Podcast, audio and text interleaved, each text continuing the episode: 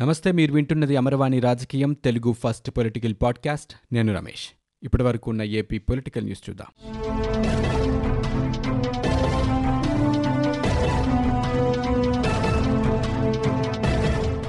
AP budget సమావేశాలు ఈ నెల పదహారవ తేదీ నుంచి నిర్వహించేందుకు ప్రభుత్వం కార్యాచరణ ప్రారంభించింది.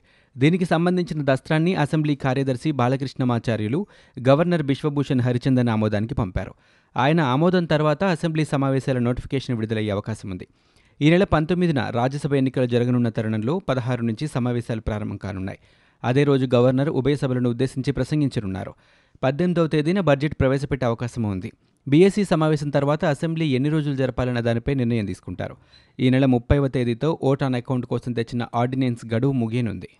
ఏపీలో కోవిడ్ విజృంభణ ఇంకా కొనసాగుతూనే ఉంది. లాక్డౌన్ నిబంధనల సడలింపు తర్వాత కేసుల సంఖ్య అంతకంతకు పెరుగుతోంది. గడిచిన ఇరవై నాలుగు గంటల్లో రాష్ట్ర వ్యాప్తంగా నూట యాభై నాలుగు కొత్త కేసులు నమోదైనట్లు రాష్ట్ర వైద్య ఆరోగ్య శాఖ తాజా బులెటిన్లో వెల్లడించింది. దీంతో రాష్ట్రంలో నమోదైన కొత్త కేసుల సంఖ్య నాలుగు వేల ఎనిమిది వందల పదమూడుకు చేరింది. తాజాగా నమోదైన పొరుగు రాష్ట్రాల కేసుల్లో సంబంధించి ఇరవై ఎనిమిది ఉన్నాయి. విదేశాల నుంచి వచ్చిన వారికి సంబంధించి ఒక్కో కేసు ఉంది తాజాగా ముప్పై నాలుగు మంది కోవిడ్ నుంచి కోలుకోగా డిశ్చార్జ్ అయిన వారి సంఖ్య రెండు వేల మూడు వందల ఎనభై ఏడుకు చేరుకుంది. ఇప్పటి వరకు రాష్ట్రంలో డెబ్బై ఐదు మంది ప్రాణాలు కోల్పోయారు. లాక్డౌన్ నేపథ్యంలో దాదాపు రెండున్నర నెలలుగా మూతపడిన ప్రార్థనా మందిరాలు ఇవాళ తిరిగి తెరుచుకున్నాయి. దీంతో రెండు తెలుగు రాష్ట్రాల్లోని పలు ప్రధాన ఆలయాలు ప్రత్యేక పూజలతో దేదీప్యమానంగా వెలిగిపోతున్నాయి. పలు ఆలయాల్లో భక్తుల సందడి కనిపిస్తోంది. మసీదుల్లో సైతం వేకువజాము నుంచే ప్రత్యేక ప్రార్థనలు మొదలయ్యాయి. ముందుగా ఆలయ సిబ్బంది వారి కుటుంబ సభ్యులతో ప్రయోగాత్మక దర్శనాలు చేపట్టిన అధికారులు ఈ నెల పది నుంచి సామాన్య భక్తులకు దర్శన భాగ్యం కల్పించనున్నారు. కరోనా వైరస్ దృష్ట్యా అధికారులు ఆలయాల వద్ద ప్రత్యేక చర్యలు చేపట్టారు. థర్మల్ స్క్రీనింగ్ టెస్టుల తర్వాతే భక్తులను ఆలయాల్లోకి అనుమతిస్తారు. విజయవాడ పడమట గ్యాంగ్ వార్ ఘటనలో మరో పదకొండు మంది నిందితులను పోలీసులు అరెస్ట్ చేశారు. ఇప్పటికే పండు ముఠాలో పదమూడు మందిని అరెస్ట్ చేశారు. ఈరోజు సందీప్ ముఠాలోని పదకొండు మందిని అదుపులోకి తీసుకున్నట్లు డీసీపీ హర్షవర్ధన్ తెలిపారు. సందీప్ గ్యాంగ్లోని రౌడీ షీటర్ కిరణ్ తొందరపాటు కారణంగానే ఇరు వర్గాల మధ్య ఘర్షణ చోటు చేసుకున్నట్లు చెప్పారు. ప్రశాంత్ పండుతో పాటు మరొకరు కలిసి సందీప్పై దాడి చేశారని పోలీసులు పేర్కొన్నారు. ఓ అపార్ట్మెంట్ విషయమే జరిగిన సెటిల్మెంట్లో భాగంగా ఇటీవల పడమటలో ఇరు వర్గాల మధ్య ఘర్షణ చోటు చేసుకుంది. ఈ ఘటనలో దాదాపు ముప్పై మంది కర్రలు కత్తులు రాళ్ళతో ఒకరిపై ఒకరు దాడికి పాల్పడ్డారు. ఈ దాడిలో పలువురికి గాయాలయ్యాయి. ఈ ఘటనలో గాయపడి చికిత్స పొందుతూ సందీప్ గత నెల ముప్పై ఒకటిన మరణించాడు. ఏడాది కాలంలో జగన్ తెచ్చింది మాఫియా రాజ్యమని శాసనమండలిలో ప్రతిపక్ష నేత యనమల రామకృష్ణుడు విమర్శించారు. ఇది ప్రజాస్వామ్యం కాదని దొంగన పాలన అని ధ్వజమెత్తారు. సోమవారం మీడియాతో ఆయన మాట్లాడారు. జగన్ ఏడాది పాలనపై సొంత పార్టీ ఎమ్మెల్యేలే తీవ్ర అసంతృప్తిగా ఉన్నారన్నారు. ప్రజల్లో వ్యతిరేకత రావడమే ఇందుకు కారణమని రాష్ట్రంలో అభివృద్ధి జరిగిందని రికార్డెడ్ వీడియోలో జగన్ ఉదరగొట్టడమే తప్ప ప్రజల్లోకి రావటం లేదన్నారు. ఏడాది పాలనలో ప్రభుత్వ వైఫల్యాలపై జనం నిలదీస్తారనే సీఎం జగన్ తప్పించుకుని తిరుగుతున్నారన్నారు. ప్రజల్లో వ్యతిరేకత చూసే వైకాపా ఎమ్మెల్యేలు కూడా జగన్ ప్రభుత్వంపై అసంతృప్తిగా ఉన్నారన్నారు. రాష్ట్రంలో అభివృద్ధి నిల్ అవినీతి ఫుల్ అని తెలుగుదేశం పార్టీ ఎప్పటి నుంచో చెబుతోందని ఇప్పుడు సొంత పార్టీ ఎమ్మెల్యేలు అంటుంది కూడా అదే అని యనమల విమర్శించారు. రాజకీయ నాయకులు ప్రజలకు మేలు చేసేందుకు పథకాలు తెస్తే జగన్ మాత్రం స్కామ్ల కోసమే తెస్తున్నారని టీడీపీ జాతీయ ప్రధాన కార్యదర్శి లోకేష్ విమర్శించారు. విధ్వంసానికి ఒక్క ఛాన్స్ పేరుతో వైకాపా ఏడాది పాలనపై ఛార్జ్షీట్ను ఆయన సోమవారం విడుదల చేశారు. రాజారెడ్డి రాజ్యాంగం అమల్లోకి వచ్చి ఏడాది అయిందని దుయ్యబట్టారు. పాదయాత్రలో ఉదారంగా హామీలు ఇస్తూ పోయిన జగన్ ఇప్పుడు షరతులు వర్తిస్తాయంటున్నారని మండిపడ్డారు. అమ్మఒడి పథకాన్ని అర్ధవడిని చేశారని లోకేష్ విమర్శించారు. పాదయాత్రలో ఆప్యాయతను చూపి ఇప్పుడు పిడిగుద్దులు గుద్దుతున్నారని ఆయన ఎద్దేవా చేశారు. ఏడాది కాలంలో ఐదు వందల అరవై ఐదు మంది రైతులు ఆత్మహత్య చేసుకున్నారని లోకేష్ ఆవేదన వ్యక్తం చేశారు. భవన నిర్మాణ కార్మికులను రోడ్డుపైకి తెచ్చారని ధ్వజమెత్తారు. వైకాపా నేతలే ఇసుక తింటూ దొరకట్లేదని గగ్గోలు పెడుతున్నారని ఆయన విమర్శించారు. విద్యుత్ బిల్లులు చూస్తేనే షాక్ కొడుతోందని విద్యుత్ కొనుగోలులో వేలాది కోట్ల రూపాయల కుంభకోణం జరిగిందని ఆరోపించారు. కరోనాను అక్రమార్జనకు అనుకూలంగా మలుచుకున్నారని దుయ్యబట్టారు. ఉన్న పథకాలు అమలు చేస్తూ మేనిఫెస్టో అమలు చేయడం ప్రభుత్వాలకు అలవాటని కానీ జగన్ దీనికి విరుద్ధమని ఆక్షేపించారు. ఆవభూముల్లోనే రెండు వందల ఇరవై కోట్ల రూపాయల కుంభకోణం జరిగిందని ఆరోపించారు. పేదలకు సెంటు భూమి దేశంలోనే పెద్ద స్కామ్ అని ధ్వజమెత్తారు. ఛార్జిషీట్ విడుదల కార్యక్రమంలో వర్ల రామయ్య అశోక్ బాబు బోండా ఉమా కొల్లు రవీంద్ర తదితరులు పాల్గొన్నారు. ఇంటర్మీడియట్ పరీక్షా ఫలితాలను వారంలోగా వెల్లడించేందుకు వీలుగా ఇంటర్మీడియట్ బోర్డు ఏర్పాట్లు చేస్తోంది. ఈసారి కోవిడ్ నైన్టీన్ నేపథ్యంలో ఇంటర్ ప్రథమ ద్వితీయ సంవత్సర ఫలితాలను క్లౌడ్ సర్వీస్ ద్వారా విడుదల చేయనున్నామని బోర్డు కార్యదర్శి వి రామకృష్ణ ఒక ప్రకటనలో తెలిపారు. ఫలితాల డేటా కావాల్సిన వెబ్సైట్లు ఇతరులు తమ సమాచారాన్ని ముందుగా బోర్డుకు అందించాలన్నారు. వెబ్సైట్ల నిర్వాహకులు వెబ్సైట్ పేరు యూఆర్ఎల్ వివరాలు అందించాలని ఇతరులు తమ పేరు మొబైల్ నెంబర్ ఈమెయిల్ ఐడి అందించాలన్నారు.